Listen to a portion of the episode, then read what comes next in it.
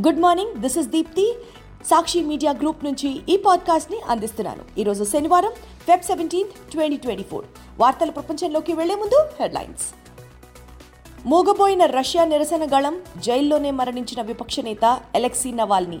ఇది పుతిన్ పనేనంటూ విమర్శలు. ఎడెక్స్తో ఒప్పందం రాష్ట్ర విద్యారంగ చరిత్రలో సువర్ణాధ్యాయం అని ఆంధ్రప్రదేశ్ ముఖ్యమంత్రి వైఎస్ జగన్మోహన్ రెడ్డి హర్షం. రైట్స్ టు క్వాలిటీ ఎడ్యుకేషన్ అనేది మన ప్రభుత్వ విధానం అని వెల్లడి. ఆంధ్రప్రదేశ్లో మూడు రాజ్యసభ స్థానాల్లో ఏకగ్రీవంగా ఎన్నిక కానున్న వైఎస్ఆర్ కాంగ్రెస్ పార్టీ అభ్యర్థులు. కాంగ్రెస్ పార్టీ ఖాతాలను స్తంభింపజేసిన ఆదాయపు పన్ను శాఖ అప్పిలేట్ ట్రిబ్యునల్ను ఆశ్రయించడంతో పునరుద్ధరణ. తెలంగాణ వ్యాప్తంగా కులగణన ప్రభుత్వ తీర్మానానికి రాష్ట్ర శాసనసభ ఏకగ్రీవ ఆమోదం. తెలంగాణ కాంగ్రెస్ పార్టీ ఢిల్లీ సూట్ కేసులు మోస్తోందని కేంద్ర మంత్రి బీజేపీ రాష్ట్ర అధ్యక్షుడు కిషన్ రెడ్డి ఆరోపణ. పంజాబ్ హర్యానా సరిహద్దులలో కొనసాగుతున్న రైతుల ఆందోళన గుండెపోటుతో రైతు మృతి. మూడో క్రికెట్ టెస్ట్లో నాలుగు వందల నలభై ఐదు పరుగులకు ఆల్అవుట్ అయిన భారత్ జట్టు. రష్యాలో మరో అసమ్మతి గళం శాశ్వతంగా మోగిపోయింది. మూడేళ్ళుగా నిర్బంధంలో ఉన్న విపక్ష నేత హక్కుల ఉద్యమకారుడు నలభై ఏడేళ్ళ ఎలెక్స్ నవాల్ని అనుమానాస్పద పరిస్థితిలో మృతి చెందారు. నవాల్ని శుక్రవారం ఉదయం వాకింగ్ అనంతరం అస్వస్థతకు గురయ్యారని వెంటనే అపస్మారక స్థితిలోకి వెళ్ళారని కాపాడేందుకు వైద్యులు ఎంత ప్రయత్నించినా ఫలితం లేకుండా పోయిందని జైలు వర్గాలు తెలిపాయి. అయితే మరణానికి కారణమేమిటో బయటపెట్టలేదు. రష్యాలో దశాబ్దానికి పైగా అధ్యక్షుడు పుతిన్ కంట్లో నలుసుగా మారి ఆయనకు బలమైన ప్రత్యర్థిగా ఎదిగిన నవాల్నీ మృతిపై అనుమానాలు తలెత్తుతున్నాయి. ఇది ఖచ్చితంగా ప్రభుత్వ హత్యేనని విమర్శలు వెల్లువెత్తుతున్నాయి. రెండు వేల పద్దెనిమిదిలో రష్యా అధ్యక్ష పదవి కోసం పుతిన్తో పోటీ పడేందుకు విఫల యత్నం చేసిన నవాల్ని నాటి నుంచి ప్రభుత్వ అవినీతిపై పోరును తీవ్రతరం చేశారు. దేశంలో పలు స్థాయిల్లో పెచ్చురెళ్ళిన అవినీతిని బయటపెడుతూ సంచలనం సృష్టిస్తూ వచ్చారు దాంతో ప్రభుత్వం ఆయన్ను నిర్బంధించడమే గాక దేశద్రోహం తదితర అభియోగాలు మోపింది. ఆయనకు పంతొమ్మిదేళ్ళ పాటు జైలు శిక్ష పడింది. నవాల్ని మాస్కో సమీపంలోని జైలు నుంచి గత డిసెంబర్లో దాదాపు రెండు వేల కిలోమీటర్ల దూరంలో ఉన్న స్పెషల్ రెజీమ్ పీనల్ కాలనీకి తరలించారు. ఇది రష్యాలోకెల్లా అత్యంత కఠినమైన పరిస్థితులుండే కారాగారం. నవాల్నీ మృతిపై పశ్చిమ దేశాలు స్పందించాయి. పుతిన్ అణిచివేతను నవాల్ని ఆ జన్మాంతం అత్యంత ధైర్య సాహసాలతో ఎదిరించారంటూ పలు దేశాధినేతలు కొనియాడారు. పిల్లలు ఉన్నత చదువులు అభ్యసించడానికి వీలుగా మానవ వనరులపై పెట్టుబడికి అధిక ప్రాధాన్యం ఇస్తున్నట్లు ఆంధ్రప్రదేశ్ ముఖ్యమంత్రి వైఎస్ జగన్మోహన్ రెడ్డి చెప్పారు. రాష్ట్రంలో పాఠశాల విద్య నుంచి ఉన్నత విద్య వరకు విప్లవాత్మక సంస్కరణలతో ఎవరూ ఊహించనన్ని మార్పులు తెచ్చామని అన్నారు. విదేశాలకు వెళ్ళి చదువుకోలేని మన విద్యార్థుల కోసం ప్రపంచ ప్రఖ్యాత యూనివర్సిటీలు అందించే కోర్సులను ఎడెక్స్ ద్వారా ఉచితంగా అందుబాటులోకి తెస్తున్నట్లు ప్రకటించారు. శుక్రవారం క్యాంప్ కార్యాలయంలో సీఎం వైఎస్ జగన్మోహన్ రెడ్డి సమక్షంలో ఆంధ్రప్రదేశ్ ప్రభుత్వం ప్రముఖ ఆన్లైన్ లెర్నింగ్ సంస్థ ఎడెక్స్ మధ్య కీలక ఒప్పందం కుదిరింది. మన విద్యార్థులకు నాణ్యమైన విద్యను సంపూర్ణ స్థాయిలో అందించేందుకు ఎడెక్స్తో ఒప్పందం చేసుకున్నామని ముఖ్యమంత్రి తెలిపారు. ఈ ఆన్లైన్ లెర్నింగ్ ప్లాట్ఫామ్ ద్వారా దాదాపు రెండు వేలకు పైగా కోర్సులు మన పాఠ్య ప్రణాళికలో వర్టికల్స్ కిందకు వస్తాయని పేర్కొన్నారు. విద్యార్థులు తమకు కావాల్సిన వర్టికల్స్ కోసం రిజిస్ట్రేషన్ చేసుకోవచ్చని సూచించారు. ప్రపంచ ప్రఖ్యాత London school of economics MIT Harvard లాంటి విద్యాసంస్థలు ఈ కోర్సులను ఆఫర్ చేసి బోధిస్తాయని వివరించారు. ఎడెక్స్తో ఒప్పందం రాష్ట్ర విద్యారంగ చరిత్రలో సువర్ణాధ్యాయం అని హర్షం వ్యక్తం చేశారు. రైట్స్ టు క్వాలిటీ ఎడ్యుకేషన్ అనేది తమ ప్రభుత్వ విధానమని స్పష్టం చేశారు. ఆంధ్రప్రదేశ్లో త్వరలో ఖాళీ కానున్న మూడు రాజ్యసభ స్థానాలకు వైఎస్ఆర్ కాంగ్రెస్ పార్టీ అభ్యర్థులు ఏకగ్రీవంగా ఎన్నిక కానున్నారు. శుక్రవారం నామినేషన్ల పరిశీలన అనంతరం వైఎస్ఆర్సీపీ అభ్యర్థులు మాత్రమే రంగంలోకి మిగిలారు. స్వతంత్ర అభ్యర్థి ఒకరు నామినేషన్ వేసినప్పటికీ ఆయన సమర్పించిన పత్రాలు సరిగ్గా లేకపోవడంతో అధికారులు తిరస్కరించారు. వైఎస్ఆర్సీపీ అభ్యర్థులు ముగ్గురు నామినేషన్లు సక్రమంగా ఉండడంతో వాటిని ఆమోదించినట్లు రాజ్యసభ ఎన్నికల రిటర్నింగ్ అధికారి ఎం విజయరాజు శుక్రవారం వెల్లడించారు. వైఎస్ఆర్సీపీ అభ్యర్థులు గొల్ల బాబురావు వైవి సుబ్బారెడ్డి మేడా రఘునాథ్ రెడ్డి నామినేషన్లతో పాటు అవసరమైన పలు డాక్యుమెంట్లన్నీ పూర్తి స్థాయిలో సమర్పించారు. దీంతో వీరి నామినేషన్లను ఆమోదించారు.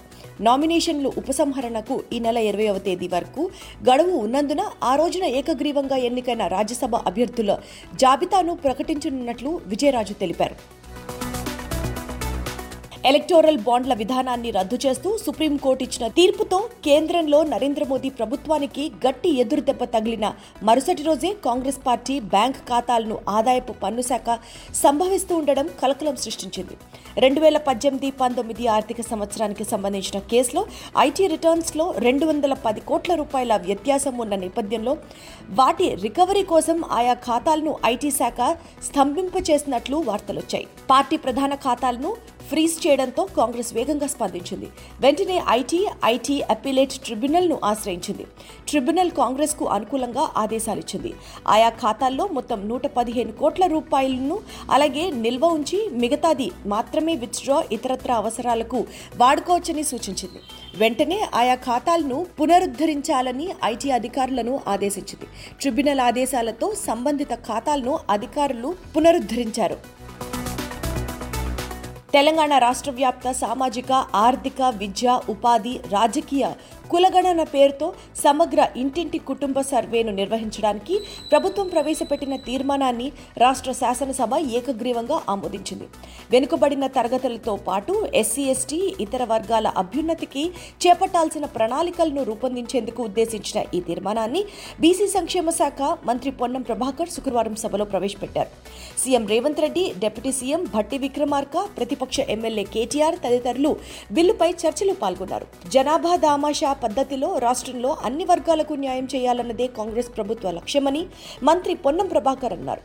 కులగణన ఎలా చేయాలనే దానిపై అందరి అభిప్రాయాలు సలహాలు తీసుకొని ముందుకెళ్తామని ఇందుకు సంబంధించిన విధి విధానాలు రూపొందిస్తామని చెప్పారు.